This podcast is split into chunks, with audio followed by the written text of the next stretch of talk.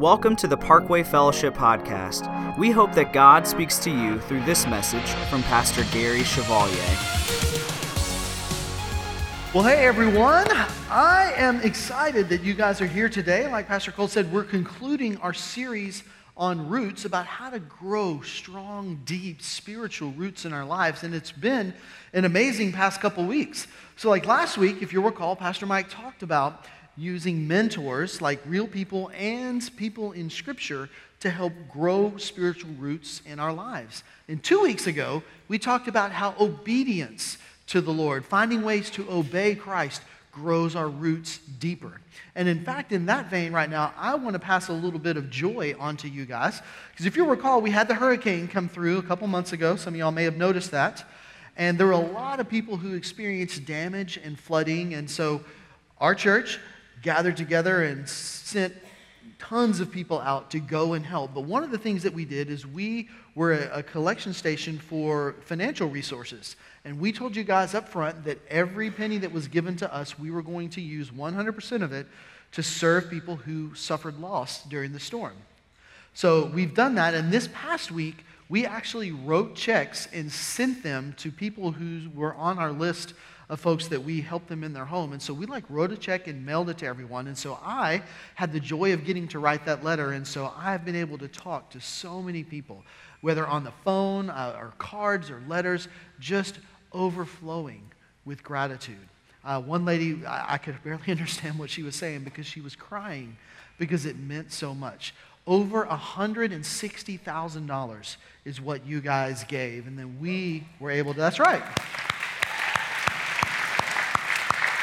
We were able to turn that around and use that to give to people and just the, the joy on their face when they saw God taking care of them in that tangible way. And God did that because you guys were obedient to serve those in need. And so I just wanted to pass that on to you because it's really it's selfish of me to save all that joy because I've been getting it, but it really was you guys that did it and the Lord through you. So thank you for that. Um, so today we're going to continue on with roots and we're going to talk about the three more things that you can use to grow deep spiritual roots in your life, and that is prayer, unity with other Christ followers, and adversity. Now, on first thought, that may not kind of seem like how in the world is that going to work? I mean, prayer feels like a no brainer, right? Okay, you grow, grow deep roots with prayer, but unity with other Christ followers and adversity, how is that going to work?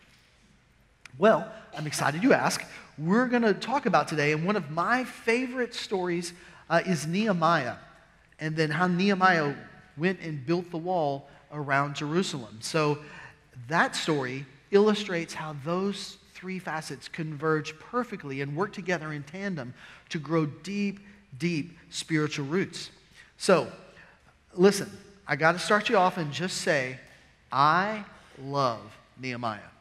Okay, like he is my, he is my favorite. And matter of fact, I almost got excommunicated earlier this week uh, in the church. I was standing there and I was talking about it, and I said, Look, Nehemiah is my favorite character in the Bible next to Jesus.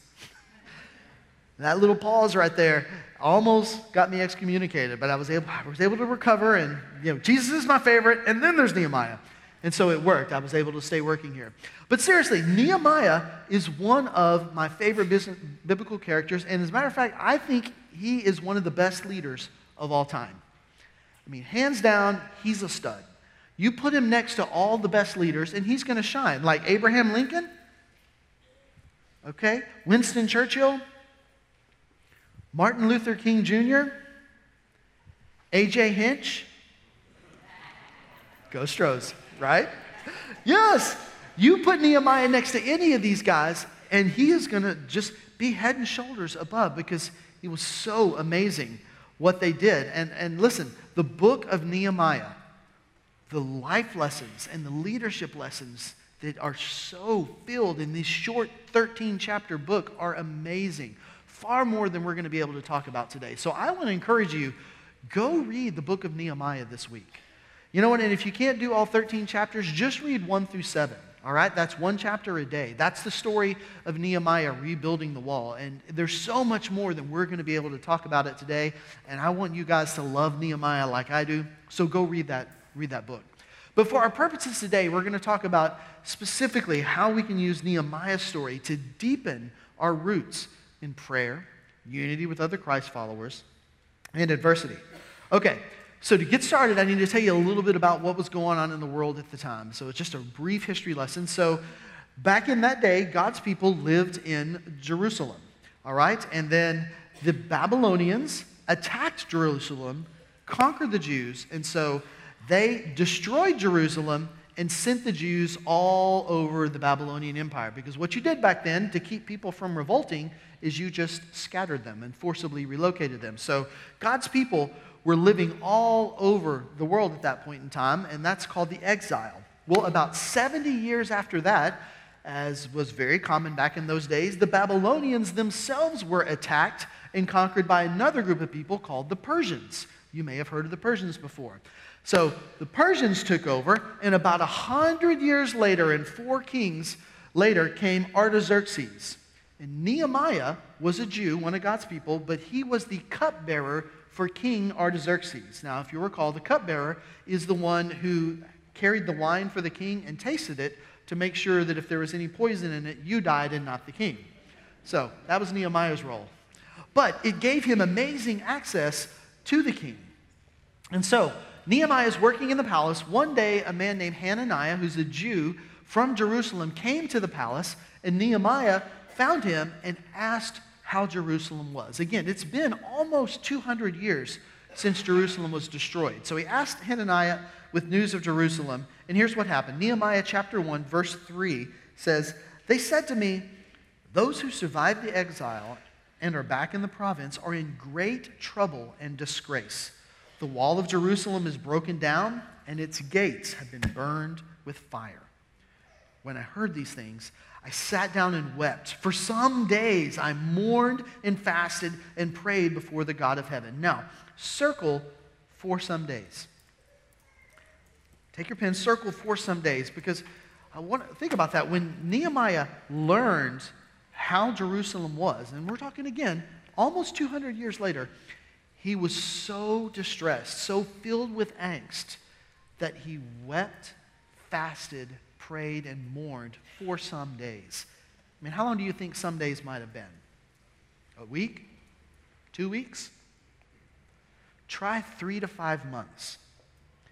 That's how long it was, the Bible records, between the time Nehemiah found out about Jerusalem and when he took his next step to approach the king. So he fasted, wept, and prayed for three to five months before the next step. And that's the first takeaway for today that I want you to hear is number one, to grow strong spiritual roots in prayer, I must pray without ceasing. Pray without ceasing. Now, chances are you've heard that phrase before. It actually is another verse of scripture in the Bible. So, without Google, can anyone tell me, yell it out, where that verse is found? Thessalonians where? You know what? That's close enough. Um, hey, it pays to know Scripture, and today it really pays. I got, I got a Sonic gift card for you, my friend. Thank you. Good job. Excellent. Yes, so 1 Thessalonians 5.17 says, pray without ceasing. All right, so what, what does that mean? Have you ever, I'm sure you've heard that, and you kind of thought, how do I pray without stopping? I mean, at some point, my mouth is going to get tired. At some point, I got to sleep. Well, of course, it doesn't mean like never, ever, ever stop praying. And, and so, what I believe it means, Nehemiah is showing us. And so, when we pray without ceasing, we are continually telling God what we think and what we feel and telling Him what's on our heart. Nehemiah was burdened for Jerusalem and his people, so he prayed for three to five months about it. Now, I spent a long time in my life believing that when you prayed to God, you told Him what you thought and then you did not tell him again because you were whining after that point.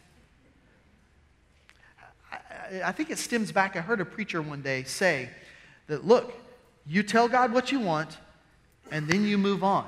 Because if you tell him again, it means you don't have the faith to believe that he heard you the first time.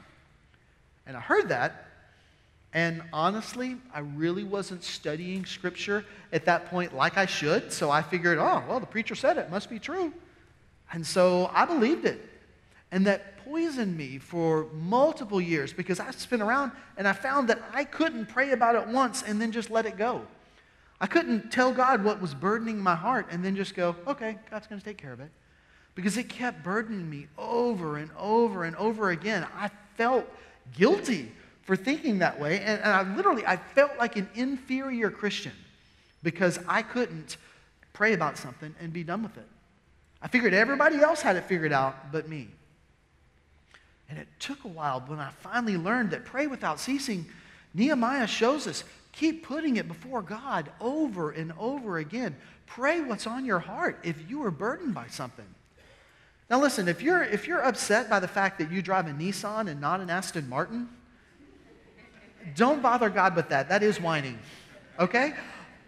But if your marriage is struggling and you don't really like the person you're married to, but you want your marriage to honor God, pray about that every day. Tell Him over and over again. Or if you are burdened by the fact that there are kids all across the world, in our nation, in our community, who don't have enough to eat, when most of us throw food away every day, if you're burdened by that, tell God. Pray about it. Tell Him and tell Him again. Tell Him again. And then go be part of the solution. That's what Nehemiah did. He prayed without ceasing, he was burdened by it. And then one day he was in the presence of the king. Three to five months later, scripture tells us. The king asked him, What's wrong? Because he could tell Nehemiah was just wrecked. Chapter 2, verse 4 The king said to me, What is it you want? Then I prayed to the God of heaven. All right, take your pen, underline, then I prayed to God of the heaven. Then I prayed to the God of heaven, and I answered the king, If it pleases the king, and if your servant has found favor in his sight, let him send me to the city in Judah where my ancestors are buried, so that I can rebuild it. Okay, so Nehemiah is in the presence of the king. The king says, What's wrong? What can I do for you? He says, Then I prayed to the God of heaven, and I answered the king. All right, picture this happening for real, okay? Because the king had just addressed him. Do you imagine that the king asked him that question, and then Nehemiah paused, assumed the position, prayed, and then talked to the king? Well, of course he didn't. The king talks, you answer. So, what does it mean when Nehemiah says, Then I prayed to the God of heaven and I answered the king? And I believe that's the second part of this pray without ceasing is that you are to be in constant communication with the Lord. So your mouth is talking to the king of Persia, but your heart is connecting with God in that moment. That you are so connected with the Lord without ceasing that he knows your heart and you know his heart. So, whatever you're doing, wherever you are, you have a constant connection to the Lord. Whether you are sitting in a boardroom looking over financials and you're bored out of your mind, whether you're on I 10 and rush hour and you're stuck, whether you're enjoying a beautiful sunset over the Grand Canyon or celebrating the birth of a newborn baby, wherever you are, whatever you're doing, you are in such constant communication with the Lord that everything about you is praying. That sort of praying without ceasing grows deep, deep foundational roots. All right, so back to Nehemiah. So he gets permission from the king to go rebuild the wall around Jerusalem. So Nehemiah loads up, heads to Jerusalem. He gets there. He finds out that everything is exactly like he heard, that God's people are in distress and disgrace, and that the wall around Jerusalem is in rubble. So he gathers all the Jewish people together in the area. And in chapter 2, verse 17, then I said to them, you see the trouble we, now take a moment, circle the word we. You see the trouble we are in. Jerusalem lies in ruins, and its gates have been burned with fire. Come, let us, now circle us right there. Come, let us rebuild the wall of Jerusalem, and we, circle we, will no longer be in disgrace. I also told them about the gracious hand of my God on me and what the king had said to me. They replied, Let us, circle us, start rebuilding. So they began this good work. Now, look at those four words we circled we, us, we, us. Now, I want to point out those are all first person plural pronouns. Now, some of you I know have no idea what I just said. You're like, first person plural, what? Is he speaking in tongues? So, no, I'm not speaking in tongues, and I'm not trying to give you a grammar lesson, but I do want to point out that first person plural basically means us together, unity. Basically, that's what it is. And that's our next takeaway for this morning. It's your next line on your fill in notes. When I unify with other Christ followers, I am strengthened, strengthened by them. When I unify with other Christ followers, I am strengthened by them. So think about this. So the Jews had lived for hundreds plus years surrounded by all these other peoples, and they were living in disgrace and they were being abused and oppressed. Nehemiah shows up with just a few attendants. It's not like Nehemiah rolled in with the big army or anything. One man and a couple attendants shows up, casts vision to God's people about what could be if they worked together. And then God's people all of a sudden go, Yeah, let's do it. They drew strength from that unity that came when Nehemiah talked to them. They drew strength from working together to accomplish a goal for Christ. So, this reminds me of a couple years ago, we had the opportunity to go on an Alaskan cruise, which, by the way, if you have never done that, I highly recommend it. It's a ton of fun.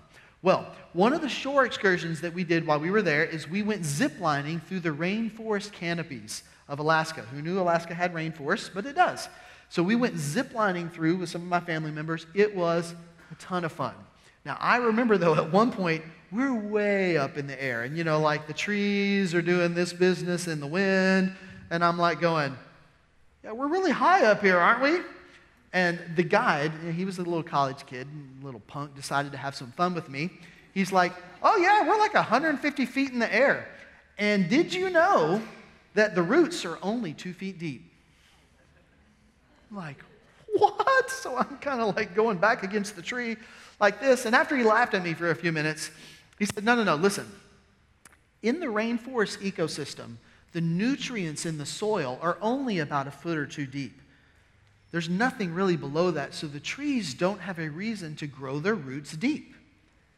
But they grow their roots out. Hundreds of feet in all directions, their roots are growing out and then they begin to intertwine with the roots of the other trees. So he said, You're not standing on the strength of this tree. You're standing on the strength of this tree and that tree and that tree and that one and the hundreds of trees around us, all intertwined, stronger than one tree itself. Let the wind blow. Those trees were going nowhere because there were hundreds of trees all intertwined, working together. That is what unity in the body of Christ is like. All of us wound together like those roots, and the strength of God's people working together, strengthened by Christ, is unbelievable, greater than anything that they could do on their own. And here's another little nugget for you in that is that unity in Christ makes the impossible possible. You can fill that in on your notes. Unity in Christ makes the impossible possible. You see, these, these Jews banded together and they started rebuilding the wall and they completed it in an astonishing 52 days. So think about this less than two months, they reconstructed a wall that was broken down where no stone was on top of the other one. They reconstructed it. It was two and a half miles long, 12 feet high, and had an average width of two and a half feet. 52 days. Astonishing.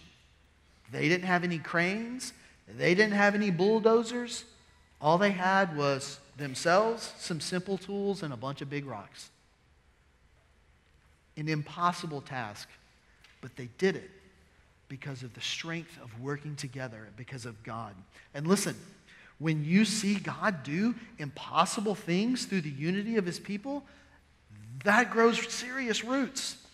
because you not only see it, you believe that no matter what God calls you to do, together we can do this and God will give us strength. So, along the way, while they're doing this, the people who had been oppressing the Jews, they didn't just say, oh, well, go have fun. They were upset by it. There was a lot of naysaying, a lot of opposition along the way. So, this is what happens uh, in Nehemiah chapter 4, verse 1, when the surrounding peoples heard. It says this When Sanballat heard that they were rebuilding the wall, he became angry and was greatly incensed. He ridiculed the Jews, and in the presence of his associates in the army of Samaria, he said, What are those feeble Jews doing? Will they restore their wall? Will they offer sacrifices? Will they finish in a day? Can they bring the stones back to life from those heaps of rubble, burned as they are?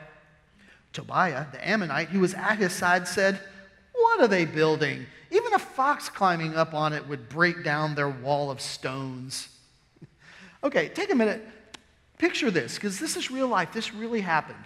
Okay, I, I kind of see Sanballat as like the big bully, and then you've got his little sidekick, Tobiah. Right? So, so Sanballat's like, What are these feeble Jews doing? You can't do this. And then you've got Tobiah going, even if a fox jumps on it, it'll knock it down. right? Can you see that in your head?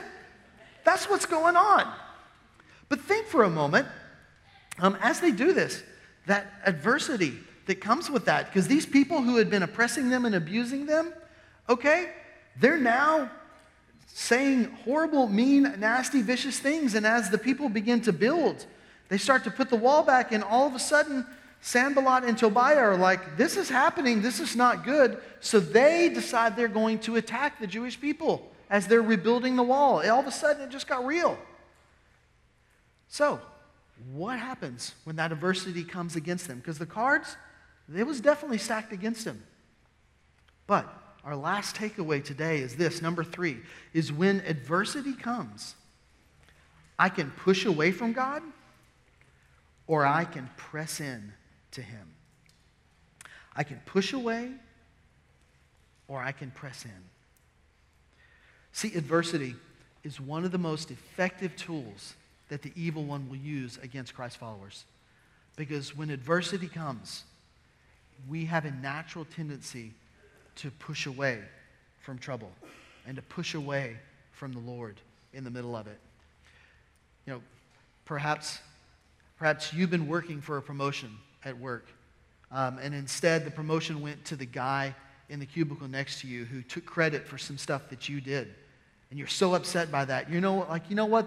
This, this living an honorable life thing, it's not working.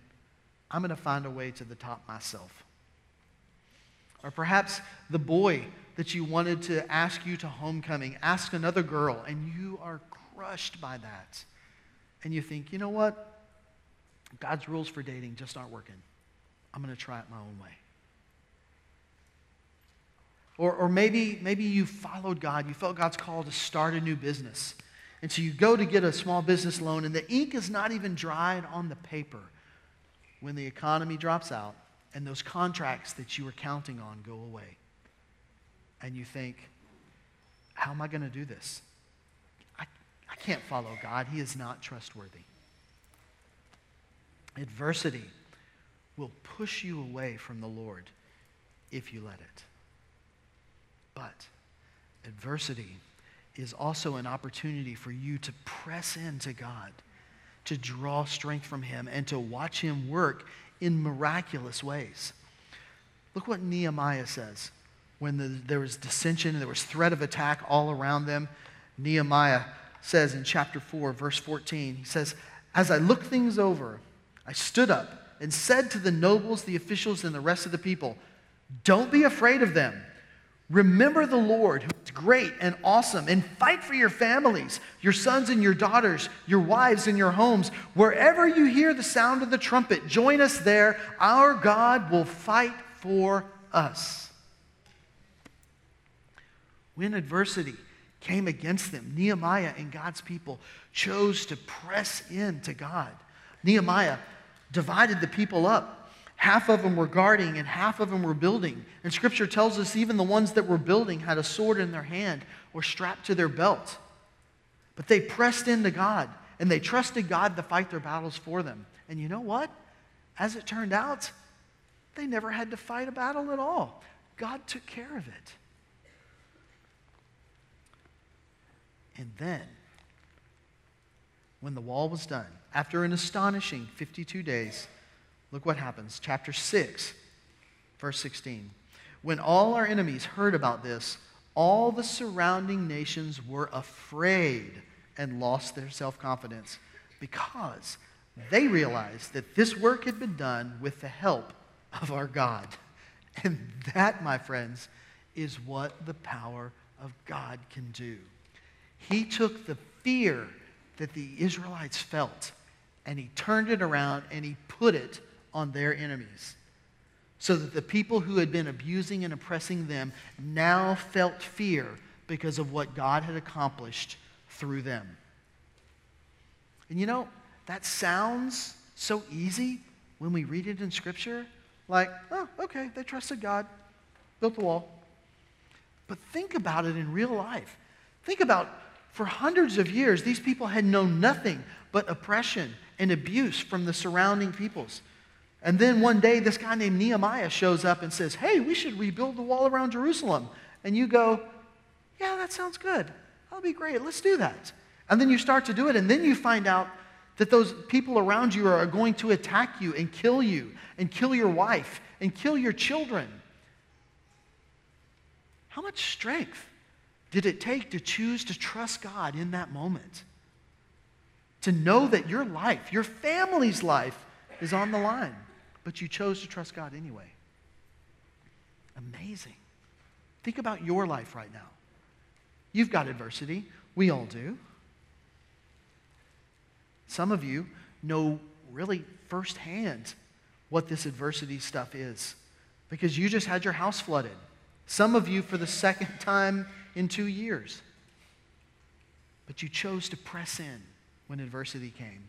And you've now, you've understand the peace that passes all understanding. And you, you understand the strength that comes from unity and praying without ceasing. Others of you, though, You've chosen anger and bitterness. Like the adversity comes and you're like, I don't want any of this. It shouldn't be this way. And you get angry by it and you push away. And when you push away, it breaks the connection between you and God. You are not praying without ceasing. And the more you're not praying without ceasing, it breaks that connection with other believers. And the unity with other believers suffers. And the strength that's drawn from being intertwined like that goes away, which leads you to more anger and despair, which leads you to a greater disconnect. And you push away and you push away. But when you press in during adversity, that's when you see the Lord work. That's when you see the strength and the peace and the power of God through constant connection and prayer with Him and through unity. When that adversity comes for you, for me, for all of us, I pray that we will choose to press in and not push away. And for some of you right now, when I, when I say press into God, press into the Lord, that really that doesn't even make sense to you because you haven't made the choice to follow Jesus Christ yet. And so this, this thought of pressing in is weird. But for some of you, it kind of makes sense right here. Like you don't know why, you, you don't really understand it, but at this moment, it really sounds like something you need. And if that's you in this room today, then that's the Holy Spirit speaking to you and telling you that today is the day and this is the time for you to choose to follow Christ. So, on the back of your message notes, down at the bottom, there is a sample prayer that you can pray. And in a few minutes, I'm going to pray for all of us, and then the band is going to come back out and they're going to play a song. And when that happens, I want to encourage you tune out the music. That doesn't really matter.